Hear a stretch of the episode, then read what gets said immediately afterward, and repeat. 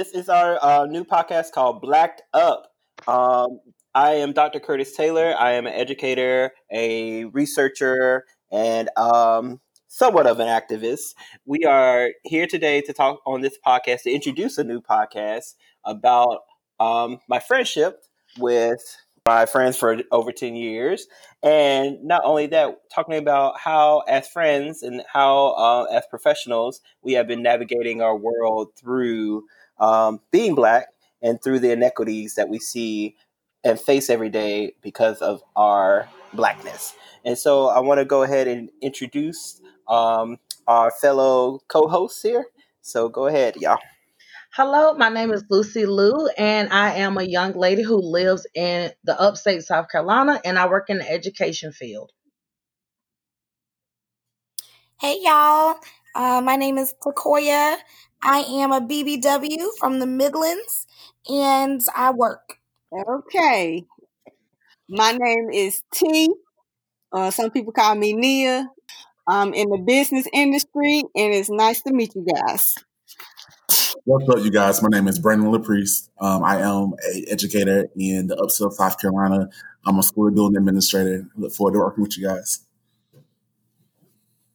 All right. So these are all our co-hosts, and, and, and like I said before, we're all friends. We have been friends for a while, y'all. We've been friends for over ten years, right? Years, that's amazing. Yeah, and so um, most of us have met in college. I think most of us met in college, and then Lucy and I met when we were in high school, our sophomore year in high school. Um, and so, so we we had just been friends, but we also throughout our friendships we noticed that we all have various uh, different perspectives with each other, but also um, we also share the same journey of being black individuals who are very you know very much our professionals. Um, we are well educated and and we also see like how the world is taking place right now and and the events that are going on right now. Um, and so we want to talk about currently what's happening in the world of George Floyd and what's happening with that, as well as we have seen um, the Ahmaud Arbery uh, case where he was pretty much lynched um, in, in in in in his own neighborhood. Um, so let's talk about what's going on. How are you guys feeling? Like, what's what's what's on top of your head right now? Upset, stressed. I'm just really heavy. Like my feelings, I'm very much so in my feelings. I'm really sensitive anyway, but this this what's going on is is uh making me feel real heavy. I like to be kind of like light in my way, but um, this is like extremely heavy for me. Not just like what happened, but also the trauma of seeing it and then seeing it over and over and over. And then also the trauma of, you know, uh, discovering some things about the people who I'm around, the people who I presumed were like minded. And um, and that's also been troubling. I also think that it's been very troubling because we look at our experiences and we realize that we have so many people who are going through things. They've gone through it in silence because of their professions, because um, of where they live, or because of the aspirations they have. And they feel as if they can't utilize their voice because they don't want to be shunned or they don't want it to stop them from getting something that's better for them, whether, whether it's a promotion, whether it's how they're going to be viewed in the workplace. Um, and I think just being it's been interesting hearing everyone's story because um, a lot of times you have people in your lives so you don't realize they've gone through um, racial profiling, they've been through um, different things that have to do with the police or to do with race. So it's just it's really eye opening, um, but it's also disheartening because it's 2020 and we're still dealing with the same racial issues, and it's been going on for hundreds and hundreds of years, and the lack of justice is just overwhelming. It's it's hard to believe that a person can kill someone in broad daylight and there's no repercussions. And I guess even the most disheartening thing about that is we talk about, you know, technology, but if it wasn't for technology, if it wasn't for our cameras on our phones, a lot of this information, a lot of these scenarios, a lot of these incidents would not even be heard of because it's been swept under the rug. So it's just, it's, it's breathtaking. It really is breathtaking at this point. It's really stressful as well, just because. Um, of course, I'm gonna go to the mental health side of it. We consume so much, and I've had to take breaks off of social media, and I hardly ever watch the news just because I do feel like it's full of fear and negativity. But I've had to shut down everything just to kind of give my brain a break because you become so um wrapped up in emotions that it starts affecting you. And I've had headaches because I'm reading and I felt powerless. Like, what could I do? And those feelings do not feel good because I'm tired of it. And of course, I'm just like anyone else. I want justice. I want to change. But it is hard trying to figure out what can we do. Um, I feel like we lack a true leader during these times. So it is is so many people with all these emotions and all this energy and a lot of us don't have a way to try to you know get it out. Um, so it's been very frustrating very sad. Um, i've been angry i've cried my heart has hurt. So it's just been a very infuriating and sad um, as well as an eye-opening experience. I agree with you all you know, one thing that you said, Lucy, like you were saying, like, what can we do? And I think that's such a dual question because you have to ask yourself, like, what should I do also? Like, it's not so much like, what do I have the ability to do? Because that's one question by itself. But then it's also, what should I be doing? Like, is it really okay for me to like express how angry I feel? Should I be doing that? Yeah, I can you know, go down and, and set a police car on fire. But should I do that? And I think that's the duality that black people deal with all the time. Like what I can do versus what I should do.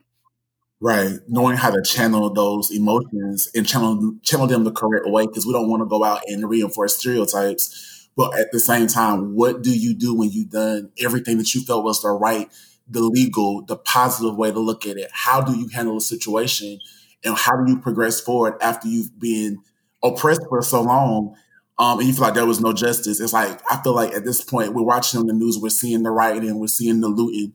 And i feel like people that their back has been pinned against the wall. Like i know nothing else to do. I have no other outlet. Condoning the behaviors not um, excusing the behaviors. But i just feel like at that point we have so many people who are so angry and they know nothing they know no other way except just to retaliate. I agree like how many how many songs we supposed to sing how many how many how many knees we supposed to take? You were right. they were mad when we were on a knee, on one knee. Yeah. Now you mad if we sing it. Now you mad if we do something else. I think that's right. insane to me. And um, to say that uh, you know we should be let's just be quiet and nod our heads and you know whatever. No changes you kill us. Like you're killing us, and you mad about a TV. That's crazy stuff that can be replaced. So you're more angry about right. something material than a man who lost his life, a wife who lost her husband, you know, kids who lost their father, family who lost their family. And to me, it's just mind boggling how people focus on the riots. And I've seen this quote that says, you know, people rather diagnose the symptom, which is the, the right, than look at the true cause of it. They don't want to look at the root cause of why people are rioting. And I think right. let's talk about let's talk about let's talk about the root cause for just a minute. Uh, I think it, you brought up a beautiful point, Lucy. There. So what what is the root cause? So what is fueling? What is creating all of this this frustration and all this anger that's uh, that we are seeing from a lot of these young people who are going out and protesting? Injustice, racism, ignorance the yes. laws that's, that's already in place. Like if y'all ever watch Ava DuVernay's Thirteenth, it talks about it how you know the Thirteenth Amendment, like it's you know, yeah, it's saying we free, but you you made one mistake, depending on what you you did, you can go to jail for forty years over something stupid like something minor. Right. You know, it's it's a setup. I mean, you can't being black and then doing something and being white and that white person does the same thing is it's not fair. Like it's and the thing you know, the accusation of doing something that was illegal. And the thing about it, you don't even have an opportunity to go to court to get that due process because you're you don't even make it to the jail cell because you're killed right there like a dog in the street. So I think that's the part that is infuriating because we're not getting the same opportunities. We're not getting the same due process. We're not getting the same um, human rights that everyone else is receiving. That's a real big deal, the, the because they, you know, some of these people that's getting arrested, they keep pushing back they they uh trial dates on purpose like the system's so backed up like oh we we couldn't get to this case because uh we don't have enough lawyers you know our lawyers went on vacation or our lawyers got so many cases they backed up. That's not our problem. Right due process is due process y'all need to push them through like you would a white person or like the Kalief um but this is a this is Go ahead, Lucy. I was gonna say kind of like the Kalief um Browder story to Browder. where yeah, Browder, excuse me. Um they recanted their statement. The person said, "Oh, it wasn't him," and he still stayed in jail all of that time in solitary confinement. Right. And it just there was so many examples of injustice and systematic racism, and just the shows how things just are not in our favor. He's one right. of the many names, and, and we're tired.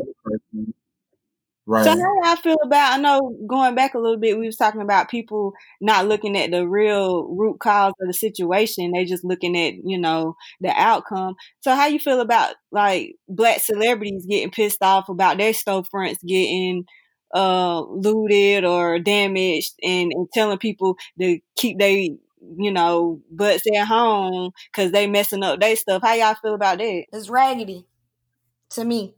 I feel like if anybody should understand the black experience is black celebrities. And I mean, I don't I know a lot of people disagree with like the rioting and the looting and, and whatever, but on some level, even the people who don't understand it or don't agree with it can understand it. You understand what it's like to be like angry and what it's like to be this upset. Like they're literally killing us. This, you know, right. this is not even, this goes beyond basic human rights.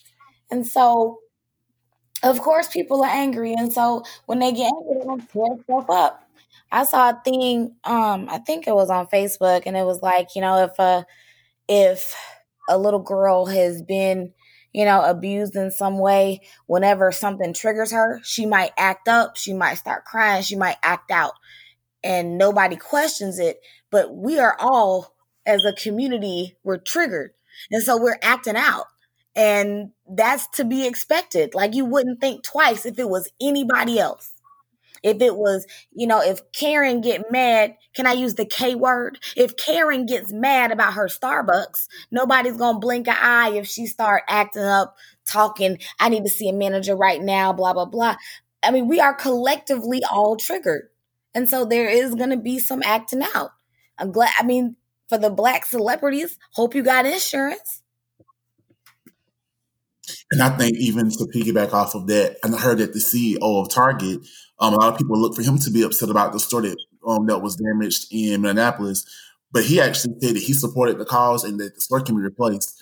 Um, once again, not condoning the rioting, not condoning the looting. Um, and I'm trying to figure out. I understand the purpose, because from what I was told, what I, I did my research and then talking, having conversations with people, um, the understanding of the purpose of them looting and rioting at Target was because after the um, the protesters were affected by tear gas, um, their eyes, of course, are irritated, and they said that using milk can actually stop the irritation. Um, and they went to go to Target to get milk for relief, of course, and I heard they were denied milk. And my thing is, how can someone deny a customer customer service or a product, um, regardless of what it is, or regardless of what the situation is? And I heard that's the reason why they uh, why they um, looted and rioted and basically destroyed the Target. Um, so I can definitely respect the CEO of Target for that comment. Um, and I just wish that I wish they didn't have to go this far but like I said, at the same time, I understand the frustration. I just. So then I want to push a I want to push a question to to get you guys your opinions on this. Because we we see the the protests are happening um, and rightfully so. Like I, I totally agree with you. Everyone is very upset. Everyone is very angry. And even you know there was a quote on Twitter that from Martin Luther King is of saying like when voices have been unheard, this is what happens, right? Uh, when your voices have been silenced, this is what happened. So now with this going on, we know that the main the main root of this is racism. And we know that the ra- racism plays out into institutional racism, that plays out into the policies that make up our government, that makes up our justice system, that makes up our education system, that makes up all of these different things. So, with this, with what's going on in the world right now with the protests, do you see this actually propelling a change that will then create more anti racist policies for our nation? I think that it has to. I believe that historically, I think that um, there is violence behind um, any kind of real, uh, real progression, and so, and I know that the the backlash is well, MLK he sat down and they killed him. Wrote about but the but the thing is that like the civil rights movement, like our country did not take notice of MLK. The reason why the civil rights movement moved forward is because the Soviet Union said, look at what's wrong with capitalism. Capitalism breeds racism. And so it was the pressure put on by the Soviet Union that made the United States say, oh, well, let me change something. It wasn't because we were sitting down in a in a whites only cafeteria. It was because the Soviet Union saw that saw this as a flaw of democracy, and that's what moved them. It was not sitting down in the whites only cafeteria. I feel like it's. I feel like it goes deeper than that, Takoya, because I mean, I do I totally agree with you. It's the idea of capitalism because our bodies, black bodies, mm-hmm. were we were we were livestock. We were we were a crop, right? We were sold and we were uh, had a we had a um, price tag to our mm-hmm. bodies, mm-hmm. and and with that, that came. So after we, you know, slavery had ended, then there is uh, segregation, Jim Crow laws that kept us from being able to access all, you know, the the right tools, the best schools, the best materials, and and all of this. So we became second class citizens mm-hmm. here in in America, and I think we're getting to the point that we're tired of being considered second class citizens. We're tired of being oppressed, mm-hmm. and we're also tired of people killing us for our skin color and treating us like we're animals. And so I, I feel I feel like this is what's being heard and this is what um you know with our our white allies you know hopefully we do have some white allies who are out there helping us. I have seen them seen them in the news and seen them on the streets. This is what you guys need to understand. You need to understand this is years right. years of pent up energy years of being tired years of being sick. Um and so this is this is what's happening. And this is what why it's coming about and I think even a lot of our people, our counterparts, they are not aware of what the struggle is like. Um, I was just in. Um, they ain't the trying to care either. They're not trying to learn or figure yeah, it out. Exactly. I, I think a lot of them because racism is one of those things. Like, it's certain things you don't talk about in the workplace. You don't talk about um, sex. You don't talk about racism, and you don't talk about politics. Um, um, why not talk about racism in the workplace? Exactly, because it's so taboo and it can be so controversial. And you might want to your promotion. But I feel like when we but don't. Then you're, but don't you see that as a? It's like a paradox, right? You're an educator, right? Exactly. So if you're educating the new generation, and you want the new generation to create this better world, why is racism off the table for you to talk about with exactly. even your colleagues? Because I also want to keep my lights on. I feel like, and I'm not talking about me. I'm talking about um in the educational world altogether. I feel like a lot of times people don't talk about it because nobody wants to step on anybody's toes, and I also feel like sometimes they don't know what to say. But I think having that conversation, because I remember I had a conversation with the school librarian and just sharing my experience. experiences. She looked like, I never knew that. I never knew that you went through that. I never knew that you was exposed to that. I never knew that side. So I think the more we engage in those conversations, like as y'all was saying, I think the more we have those conversations, it's going to bring awareness. It's going to really give them a different outlook, a different opinion, a different perspective of what we actually go through because it's not easy being black in America mm. because we we feel like we as we feel like we have to try and conform to the ways of our society. Look at how we do our hair. A lot of times, if you wear, wear certain hairstyles, you won't be accepted. Look at how we dress. At the same time, America thrives off of our culture. Mm-hmm. So mm-hmm. I feel like it's something. It's worth the conversation. It's worth being able to just engage in a dialogue and let people understand this is what it's like being a black man. As I was saying earlier, I went in the mall on Friday with some of my coworkers, and it's crazy because we are at Bath and Body Works, and they were like, they were only allowing so many people in the store at a time. And they also said you're gonna have a personal shopper. And one of them said, I don't want nobody to follow me around the store the whole time I go around the store. And I'm thinking, here I am. I go through that every time. I go in the store. People are always looking at me and trying to figure out what is he doing? Where's he going now? What's he gonna take? Is he gonna take something? Let me clutch my purse. Let me make sure I'm watching my kids. And I'm looking like, I don't want nothing from you. I'm here shopping like you are. But I feel like until we engage in those conversations and let people know this is what our experiences is like. This is what our lifestyles are like. A lot of times they, they walk in ignorance. I don't say stupidity or dumbness. It's just a not knowing because they've never been exposed to it. No one's ever taken the time to sit down and have that conversation. And I think can I piggyback right. off of that? Uh oh, go ahead, Takoya. Uh uh-uh, uh you go ahead. I go next. I was going to say the piggyback off of that. Um, a lot of times, as professional black people, our counterparts don't think we've had those experiences because we're seen as the good black people. When they don't realize outside of the workplace and outside of our roles and um, where people know us, we're seen as just another black person. My first name, my, right. my yep. name brings a lot of attention. And you know, y'all know my name. Right. And um, I have a very ethnic first name. And so I've had to explain, oh, you go by Lucy for convenience. I don't go by Lucy for convenience. I go by Lucy because my right. grandma thought it was a cute name of a song, and they've called me that since I came out of hospital. And so it's just things like that to where when I shared my Facebook post um, yesterday, which was the first time I've ever spoken about anything political or racial on my Facebook page, I've had a lot of my white counterparts like reach out to me. Um, one text me and was trying to make sure I was okay. Then I had another white counterpart um, message me in an app and just, you know, they showed the true concern and they expressed their frustration with their white, you know, within their race about they're tired of white people not seeing the true issue. So I definitely think we have allies, but I do think there's a lot of education. There's a lot of conversations that need to be had. And like you say, a lot of times it's because they simply do not know. Like because they look at us and they say, "Oh, you're successful. You're quiet. You know, you know how to conduct yourself. You know how to talk, um, and articulate yourself." But at the same time, you have people. I can walk in Walmart. They'll look from a paint. You know how many degrees I have behind my name. I can walk down my street. I live in a you know, predominantly white neighborhood, and they look at me as a threat because of how tall I am, because of the color of my skin, not knowing where I work, not knowing you know, how I conduct myself in business, not knowing how I conduct myself as an individual, not knowing my walk with God. They just look at me as, oh, that's a black guy.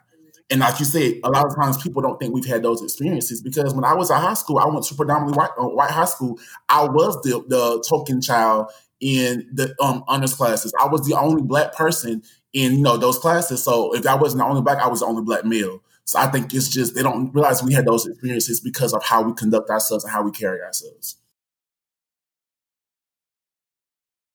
Tori, what you, you have any thoughts on that? You say what now? I was saying, Tania, you got any thoughts on that? I mean, yeah, I agree with I uh, I agree with Brandon. He right. Um, you know, and then if in school, you know, like you said, you mostly in a room full of you know, white people, and they think you, you know, not a threat, or they may look at you as a threat, but they think you one of the good ones. So you know, or but, they think you're the voice of all black people. That's what I ran into in grad school. I was the only black person you know, in my program. But you know, I think it's based on how you look too. What you mean? Like, they, and what I mean by that is like how you they do look at how you dress and you know they look at your height and your size and stuff like that. So i'm a petite woman. So they might look at me like oh she's she's petite. She's nice. You know she's you know she's in our class and she has to be smart you know. She's not a threat to us. She's just really smart you know whatever. Not knowing that you know you know you if i go to the store or something that may be a different story. Right They don't look at that. And that's what I try to make people understand is like, okay, yes, you have taken the time to get to know me. So you know who I am. But people out in the street, a lot of them are not going to lend me the same courtesy.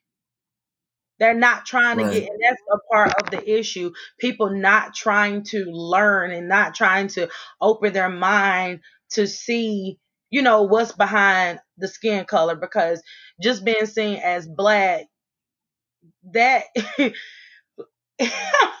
just our skin color stops a lot of conversations that right. needs to be had. So, so now that the protests, I believe, uh, I think we're in our third day, third or fourth day of the protests um, happening.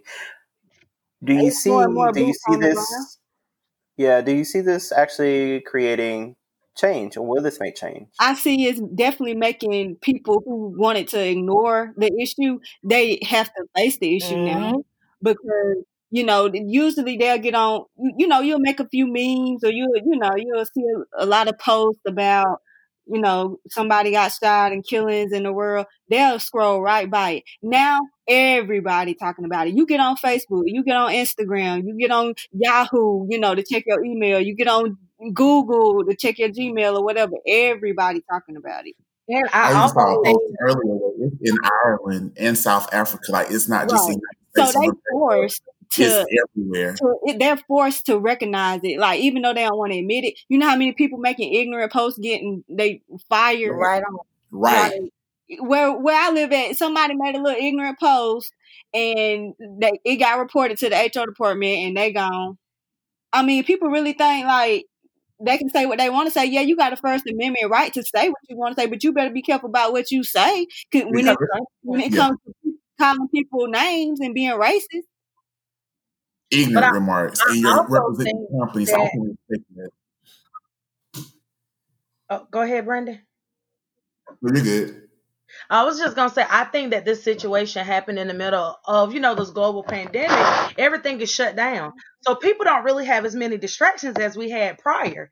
So a lot of people are stuck in the house, and uh, again, this situation is everywhere. So there are a lot of people with pent up emotions, you know, stemming from past situations like this where we haven't gotten the rightful convictions and the the, the prosecutions no, that we were looking for on top of everything that's going on and we're in, in the middle of quarantine and people are upset because some people got a $1200 stimulus check and that ain't helped none of their issues so i do think that this mm-hmm. situation also has come at a very crucial time in our world and it's getting a lot more attention i do feel this is going to bring some change. I think people are starting to understand the importance of getting out and voting.